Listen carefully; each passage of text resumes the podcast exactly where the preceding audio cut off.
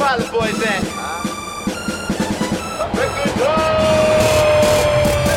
Pilot boys, we get on up.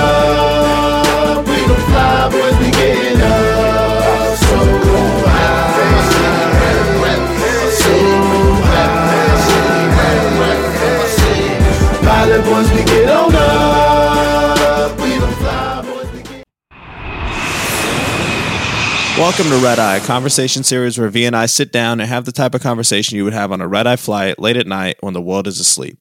All sorts of thoughts can pop into your mind, and we keep things thoughtful and entertaining as we discuss these ideas. Today, we are on current events, a little bit of news and notes action. V, we should talk about the NFL playoffs because this weekend was nuts. Yeah, I mean, it was. We had some uh, some some crazy games throughout the playoffs. Actually, um, some competitive games, some some unbelievable comebacks, some crazy storylines uh, as well. And I think that's why the NFL is remains the most popular sport uh, in America. Is like I don't think in in this these small windows of time, uh, 16, 17 game season now, and a few playoff games that you see as much uh, drama, as many storylines, as much chaos as you see um, in an NFL season. Um, you know, obviously, um, and it's also what causes a lot of us to kind of overlook some of the concerns about the sport that exists, including CTE. Um, when you see how exciting both college football and NFL, uh, the NFL is, in addition to like the unique characters and personality types that that you see develop, and you you really do see what the difference, what makes the difference between a winner and a loser um, in real time. Yeah, yeah, hundred percent. I mean, I think like one of the standouts was uh, the Bengals to me. I think their performance was dominant. I didn't expect the Bills to get get beat um, the way they got beat at home. They have. I don't think they have lost. I hear the stat. I don't know if I buy this stat, but I'll repeat it. They they kept saying in the broadcast that they've never lost a home playoff game. Maybe it's because they've been to so few playoff games, except for the last like two years, right?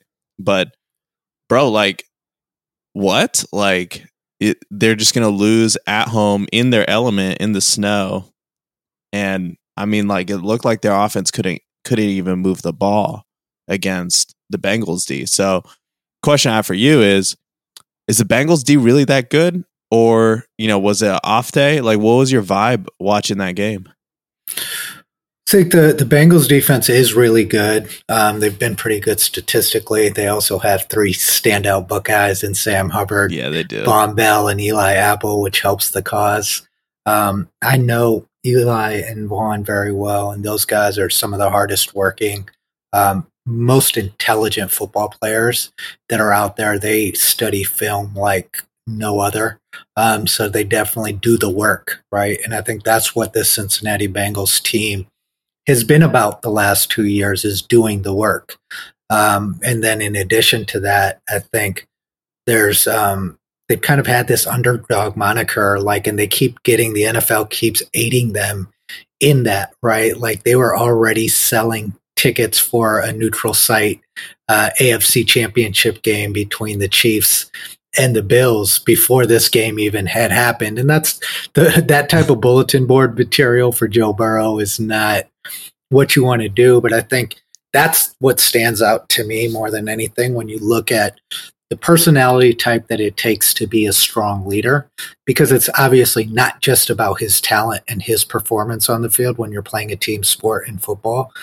Being a leader of a team has a lot more to do with the intangibles. And I think the Bengals at a time when the, the, the team had very little hope, they brought in a quarterback with not just a, a specific type of skill set that's astronomical, but a specific type of leadership skill set that was exactly what was needed for a franchise that had been, you know, everyone has been calling them the Bungles. And Hmm. now you're looking at you draft a quarterback, and he's not the only reason they got Ja'Marr Chase. They have a strong running game, they have a strong defense, but it's those leadership skills, the ability to take a situation and say it's it's me and my 22 guys and versus that other team and those 22 guys. And what you're seeing is kind of in the in the difference between what you're seeing eh, because Josh Allen is a great quarterback in his own right, right?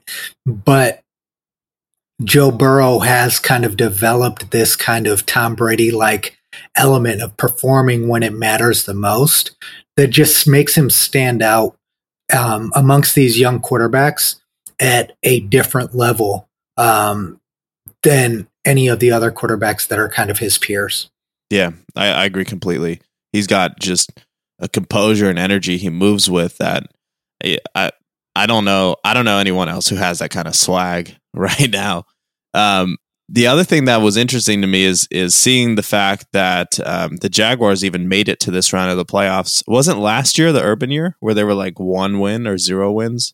Yeah, they went from having the worst record in the NFL to being a playoff team, and that that goes to show you what happens. You know, when it takes a different type of coach to lead an NFL team than it does a college team, right? Um, you have you're dealing with professionals and, and men, not young kids who are still developing. And history shows that college coaches have a lot of trouble translating. This doesn't it's not a knock against Urban because I do think he is one of the best college football coaches that we've seen.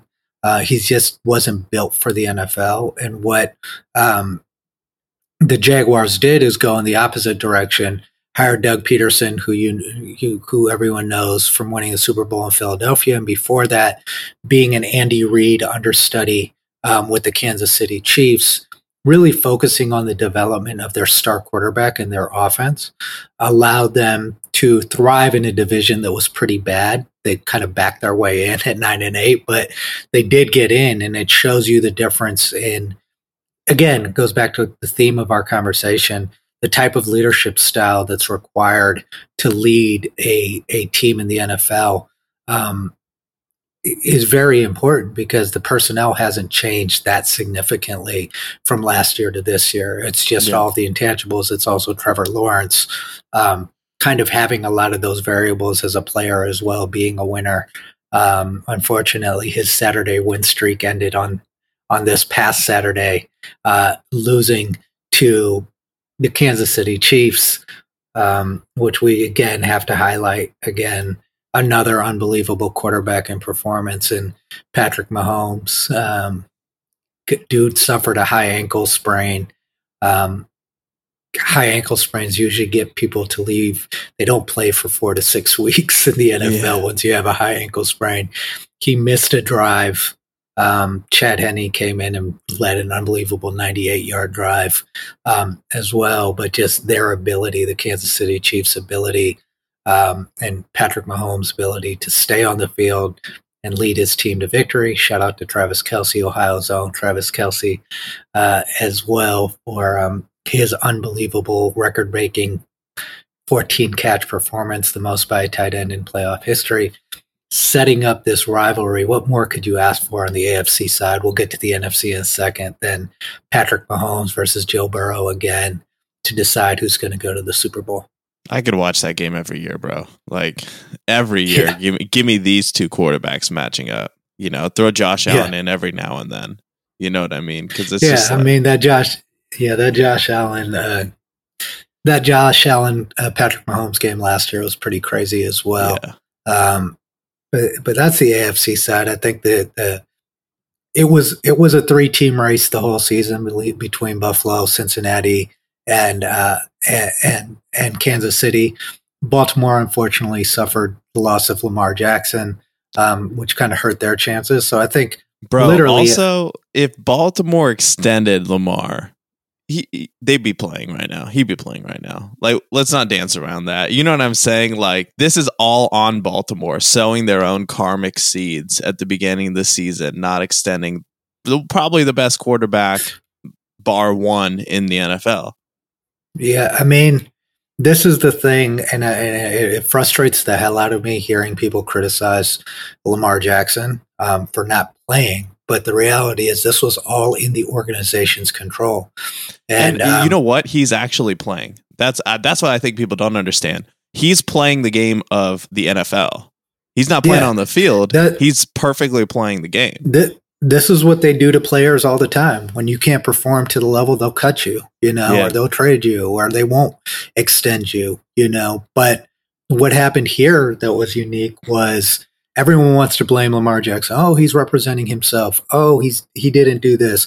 Oh, he should play. And you know, one of the best analyses I saw was from Robert Griffin, who was kind of on the same trajectory as Lamar Jackson, suffered a similar sprain, wore a brace, and played through it for his team. Shanahan, you know, Mike Shanahan was playing him, suffered a, a, a, gruesome injury as a result of his knee being compromised, and his career was never the same. He never received that second contract, never performed. So these coaches and these people, these these talking heads that just like to draw draw controversy, even former players saying, heard Michael Vick saying, just brace it and play. Like, no, that's not the conversation. Not when you don't have a contract guaranteed. yeah, what, what is the purpose? what what is the purpose? And there is a real risk to re-injuring. The guy if was the limping. Ravens were serious about winning, they would have signed him to an extension, and they would have Yep. put a little bit more talent around him too. So I think you're right. It did sow the karmic seeds, and it played out in, in how the team performed in the playoffs. And we'll see what happens in the offseason if they, they let him walk or if he resigns resigns with the Ravens. But um, if they uh if they let him walk, bro, like I have a sense that it could be if Tua's done, he's in Miami. And yeah, the other option that I was thinking of is one of the LA teams, just because they seem to be really making a strong push to get more names over here. Yeah. I mean, the tough thing is the LA team. uh, Herbert is locked in in San Diego, um, and Stafford is locked in with the Rams. But they could cut Stafford, but it's a big contract hit. I do see him as as going. You know, there's a lot of teams that would welcome him, like uh, Carolina. Carolina, as a Carolina team. would would love him. Can Yeah, Carolina, Carolina. handle him? Carolina, New New Orleans. There's some good teams, solid Yeah. teams that are that are a quarterback away. Even the Houston Texans, he could be a great addition there. I mean, he's got he's got a lot of options and a ton of teams that would be willing to pay him. We'll see if they franchise him. But wanted to you know shift over to the NFC side here. Um, we saw some interesting games this weekend. Again, the contrast. Um, we'll start with the uh, with the Niners Cowboys. You know, the storyline is America's team, the marketing branding of America's team. You have, you know, superstar quarterback in Dak Prescott, um, kind of stars all over the field for the Cowboys. Same thing with the with the 49ers, but this really ended up being a defensive battle um, more than it was about either team's offense. Um, you know, and it, it ended up playing out in the best defense in the NFL's favor. Dallas had a very strong defense. Their secondary wasn't as strong. And I think that's really what the difference was in this game. But you also see kind of this Niners thing happening with Brock Purdy, Mr. Irrelevant, last pick in the NFL draft, getting his opportunity, playing within the system, and leading a team to the NFC championship game. It just goes to show you how much of this is system and the team around you, and then have obviously getting the opportunity to succeed. Um, and it was a pretty stark contract. So you have this seventh round QB leading his team to victory against, you know, a superstar, you know, top 10 QB in the NFL. Uh, despite going against that, his team coming out and coming out with the win. Yeah, the 49ers clearly have one of the best systems in the NFL. If they had a decent, even decent medical staff and didn't have this ridiculous injury rate, they would be probably in the Super Bowl every year. Like Yeah. Oh, what why are they always at their third string QB when we get to this point in the season? Like what's happening, you know, in San Francisco? Yeah, and it seems it seems like the the the ability to solve is there too. It's not like Northern California has a terrible healthcare system. You know, all these billionaires are pouring tons of money into it. I'm sure they could get one of them to like hire all the top sports medicine people in the country and and have them lead the pack at the 49ers. But again, this goes back to kind of what we were saying the Lamar Jackson situation with the NFL. How much do the players how much do these teams actually care about player health? Because um, they could be definitely addressing it, and San Francisco needs to look at that because it's affecting and impacting their performance on the field. Yeah. Now, now the other game was a, a pretty sound blowout um, between the Eagles and the Giants. I think everyone has had the the Eagles have been the best team in the NFL all season. Yeah. Um, you know, Jalen Hurts got hurt. That obviously hurt them toward the end of the season. They retained the number one seed. But what stands out about me to that team, it's the same thing as Joe Burrow. The difference that Jalen Hurts makes as a leader on that team. Like when you listen to some of the clips from his halftime speeches, his demeanor, you know, and also the adversity he faced as kind of being looked at as like he was drafted in the third round. People said that he couldn't be an NFL quarterback. He was just a runner. I remember there was a bit tinge of racism existing too when when they got rid of Carson Wentz. A lot of football fans in general were saying this Jalen Hurts guy's just a running quarterback. He's not. He even got replaced, remember, in college by Tua and Tua. you know, had his Yeah. whole situation. So he's He's he's fa- been he- overlooked his whole career. Yeah, and now he's he's looking at his performance. He's the leading MVP candidate in the NFL. It's like using that fuel and kind of keeping your keeping your level headedness and not going too far up and down is what stands out about me. It always seems like he's very very level and very calm, not too excitable. And now he's got you know he's taken all that adversity um, and put his team in the NFC Championship and put himself in a position. I think the Eagles are going to definitely pay him, unlike the Ravens did with Lamar Jackson. Yeah, absolutely. I think Jalen Hurts has shown that there's there's this composure that he brings to the table, and like I, I love how he does his interviews. He's so chill. He's so confident. He says it how it is. He doesn't get inflammatory. He doesn't get angry. Just answers questions. Keeps a business. I mean, he's handling the quarterback position so well, and you know, I mean, Philly's been a good team. You know what I'm saying? Like we, we like we knew when they won the Super Bowl a few years back that that wasn't the best iteration of the Eagles. Yeah, Even when that happened, right? Because that was with Foles, right, at quarterback. yep, yep. So now with and that's a yeah, Yep. And that's the clear difference. It's the it's almost the same team, but you know the the thing with Carson Wentz is he's had multiple opportunities. It's not a skill skill level comparison. Carson Wentz probably has a stronger arm, is more accurate. All of those things are probably true, but he doesn't have the mentality or the leadership skills. That was always the knock on him in the locker room that he wasn't a strong leader. And it goes to show you how much those intangibles really do matter in making a difference. yeah, absolutely. You know, it'll be it'll be interesting to see this matchup. I mean, I think we'll probably see, um, you know, on the and uh, on the uh, on the AFC side, right? Bengals Chiefs. Um, I think that's a coin toss, bro. Like, do you think there's any team, either team with a with a clear advantage there? I mean, the Mahomes injury, having a high ankle sprain, is definitely going to slow down some of the things that the Chiefs do, especially his mobility outside of the pocket and his ability to do some of the Patrick Mahomes things mm-hmm. we're used to him seeing seeing him do. And I do think that overall Cincinnati has a stronger defense, and then they have the X factor in Joe Burrow, someone who's not scared to go up against Patrick Mahomes and, and go toe to toe with him. I actually think that the Bengals overall have a better team. It's just a matter of the Chiefs having the best coach in the NFL and Andy Reid. And you can never underestimate that because they, they lost Tyreek Hill and their offense didn't miss a beat. So it's not about personnel there. It's it's also about the system and the coach and and his ability to game plan uh, for any team and any team's defense. So it Yeah. is a toy, coin toss, but as an Ohio guy and as a, a Joe Burrow fan, I'm I'm going to pick pick the Bengals in that one. Um, Yeah. It is coin, you know. Yeah, I think so. I think something interesting about um, about this matchup in particular is that it's it's two quarterbacks who are pretty much perfect in terms of how they play the game.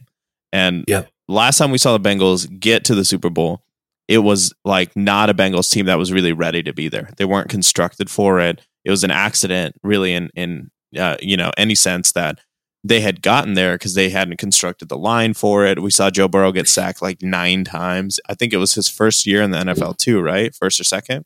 Second. Probably the f- yeah. Okay, so now he's got some more experience. He knows the game. He knows the flow of the NFL. Understands what's going on. If there was a year for the Bengals to really be able to win it, I mean, and again, the Eagles are tough. I obviously have the Eagles over the Niners. Um, it's I think this is the year for the Bengals to get there and take it, but I wouldn't be surprised if the Eagles are the better team.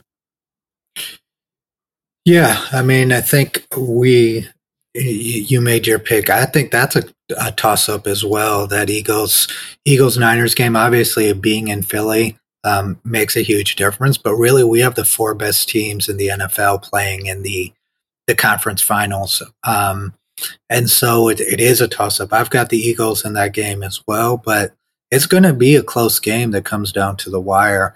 Um, the biggest thing is is going to be, um, you know, if which defense creates the most turnovers in that game. But don't be surprised if San Francisco punches their ticket in in an upset over the Eagles. I think that game is is just as much of a coin toss as this one. But then we get another coin toss in the Super Bowl with regardless whether it's KC and San Francisco, any iteration of teams that go.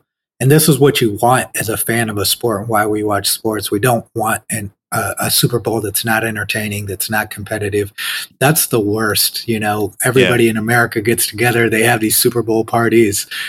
They and you turn on the game, and soon enough, the halftime show is all you're looking forward to. That kind of spoils the fun of uh, of Super Bowl Sunday, especially when you got to get back to get back up early and work the next morning. Yeah. And it's the good thing is it's Rihanna this year, so it'll be a good show. Yeah, yeah, yeah you know she'll be. bring it. Yeah, yeah, it will, definitely be a good show. So, but yeah. I like to watch. I like to have a, a, competitive game, and we've been having competitive games, and I think there's a lot to learn from the other sports leagues about how to create competitive balance within a league. Because I think some of the things that bore me about why I don't engage in the NBA really till like the conference finals. I'll watch when it's on, like, but I'm not engaged night to night. Yeah. Um, on what's happening is because um, the competitive balance just hasn't been there in baseball or the NBA um, for many years. It's it's baseball. It's just like the teams with the largest media markets can buy the best teams. Yeah. Um, and then and then in, in the NBA, it's like what team is LeBron on, and yeah. what team? Well, is, now LeBron's out of it. I would say also in the NFL, the biggest thing that the NFL has going for it is there's no Tom Brady in the narrative right now because I think it's time. You know, it's time for the next generation of stars. It's time for the next generation of talent. Same in the NBA. Like Luka's the real deal. You know what I'm saying? Like I'm here for the Luka narrative. I'm here for um you know the uh the Anthony Edwards narrative. But the LeBron narrative, we've had it enough. Much respect to LeBron. He's the goat to me. I love watching him play, but he doesn't need to be like the focal point of the news in basketball every single season.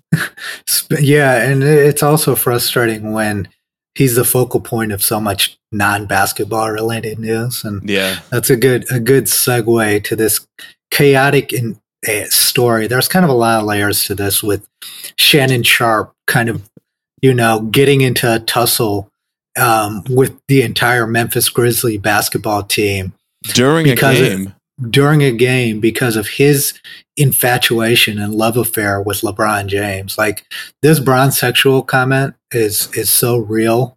Like because people just on both sides, the people that hate him yeah. And the people that love him are such, they're so polarizing. And the Shannon Sharpe one stands out so much because this is a guy who is a Hall of Fame athlete himself, right?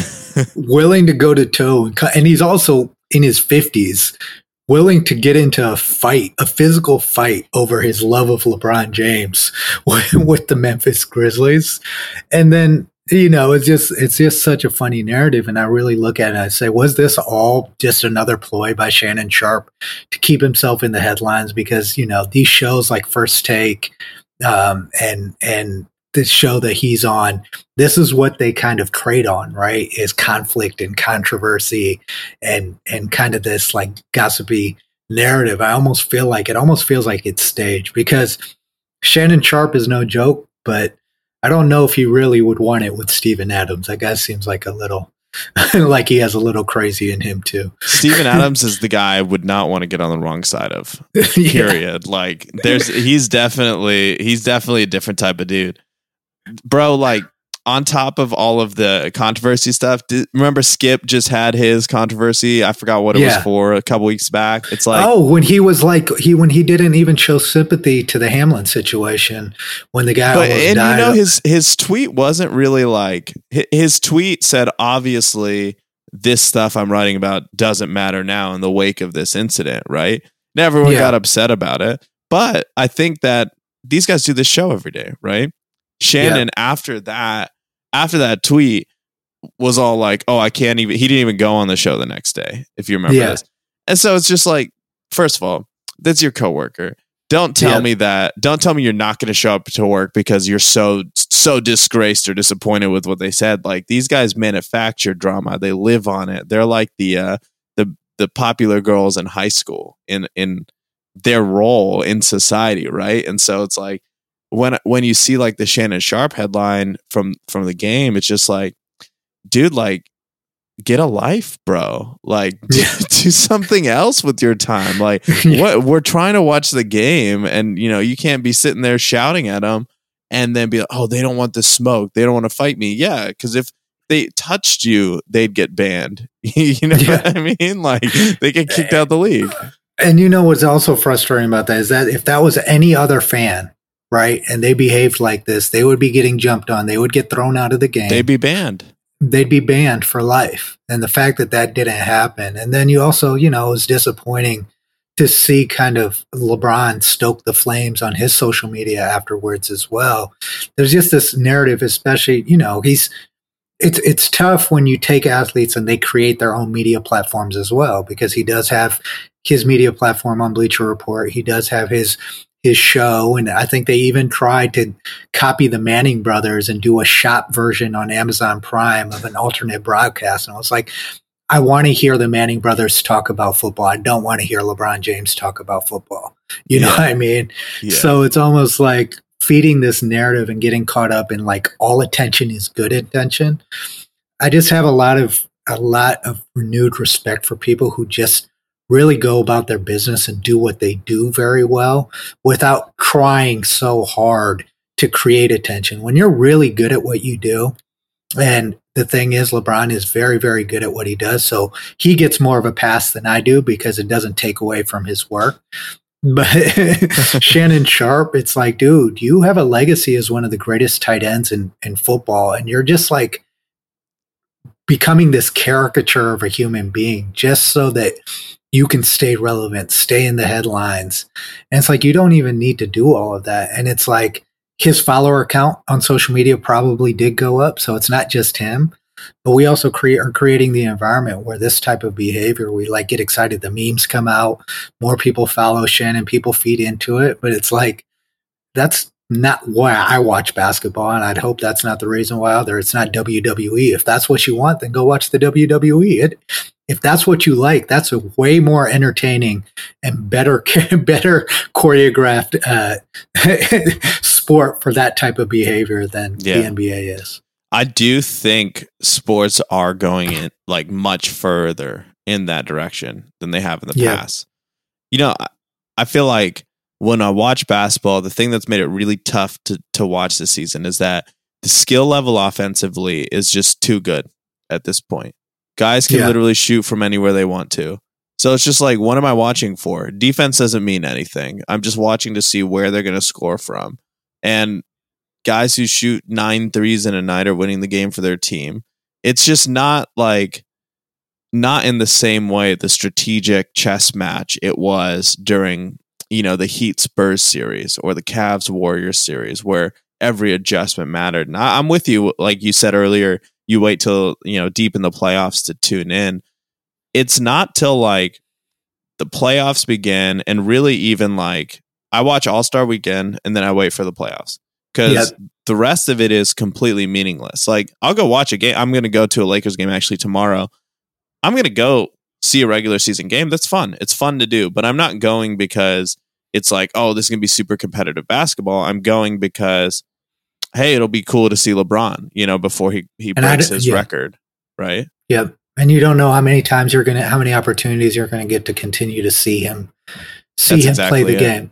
Yeah. You know, and, and I think, you know, it's kind of frustrating because that's the, the the changes that the NBA has made, right, as to make it more entertaining, has really, you know, made it very hard to be competitive defensively. Um, you know, uh, and the question then becomes, you know, what is the value of all of these these scorers that can score like you're seeing guys put up 40, 50 almost every other night. You know, there it, it is having an effect. You are losing your core audience of hardcore basketball fans. I'm a hardcore. I actually was more of a basketball fan than I was a football fan growing up. I now am much more of a football fan than I am a basketball fan. And it's because it's not as competitive anymore. It's fine. Like, it's cool to see some of these performances, but until I see a competitive game where I see people really trying on defense, then that's when I, I tune in. And if you look at who typically wins the NBA championship, it always comes down to the team that's like in the top three in the defensive category. It's never the team with the best offense. You know, it's sometimes like with the Warriors, it's a combination of both. Um, but you know, I would really like to see the NBA say, okay, we might have overcorrected here for entertainment value and highlight value, and say maybe we should emphasize defense because it also has like a a down channel effect because these kids aren't developing their defensive skills in the other parts of the game as much as they did because they just don't have to um, as much anymore. Yeah, and you saw Austin Rivers' comments last week about uh, the mixtapes and stuff. He was, uh, you know, again, like part of this definitely came from ego from him because he he was one of the few people with a mixtape, so he takes a lot of pride in it. He's talking about how parents pay like Ball Is Life or whomever to come in and actually make a mixtape. I think Yep. that that's where you've lost the point. You know what I'm saying? Yeah. Like it's not about being the flashy kid. It, it's just not. It's about being really great at doing exactly what you feel like you're there to do on the court.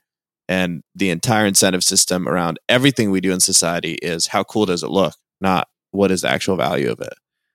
Yeah, and you know, and Michael Jordan had a very interesting interview about this. You know, um, and you know, there, he's the crux of a lot of this kind of narrative between the two cultures of basketball, um, the transition from the Jordan era to the LeBron era, et cetera. And he said something very interesting. He was like, you know, in, in our era, your endorsements, everything came as a byproduct of your achievements on the court. You had to be one of the top five NBA players and earn it before, you know, his original Nike contract was very, very minimal. But he said, all everyone looks at me as kind of like the endorsement king. But I got that as a result of being the best at what I do. Not because I was the flashiest high school player who was who had the best social media personality.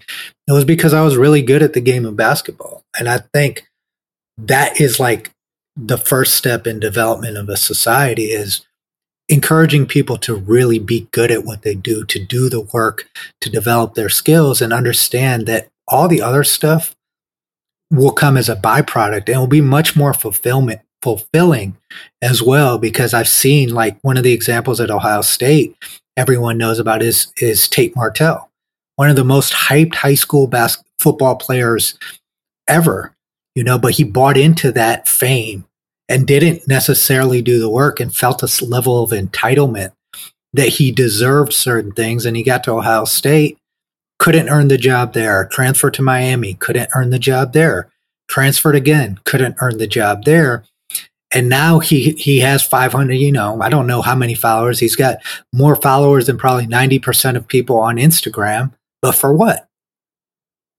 Yeah. Yeah. For those couple brand deals, man. And that's what makes the world go around.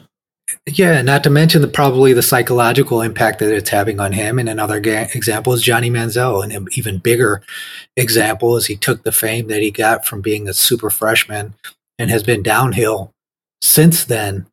And there is an impact that it has when you are no longer being recognized for what you do and what made you famous, but you're being recognized for all the, the wrong reasons. And versus the flip of that, if you focus on being really, really good at what you do and being the one of the best, then even when people criticize you, like LeBron is the, the best example of that, is like there are still a lot of critics that, that say, oh, he's too focused off the court, but he has four championship rings. You know what I mean?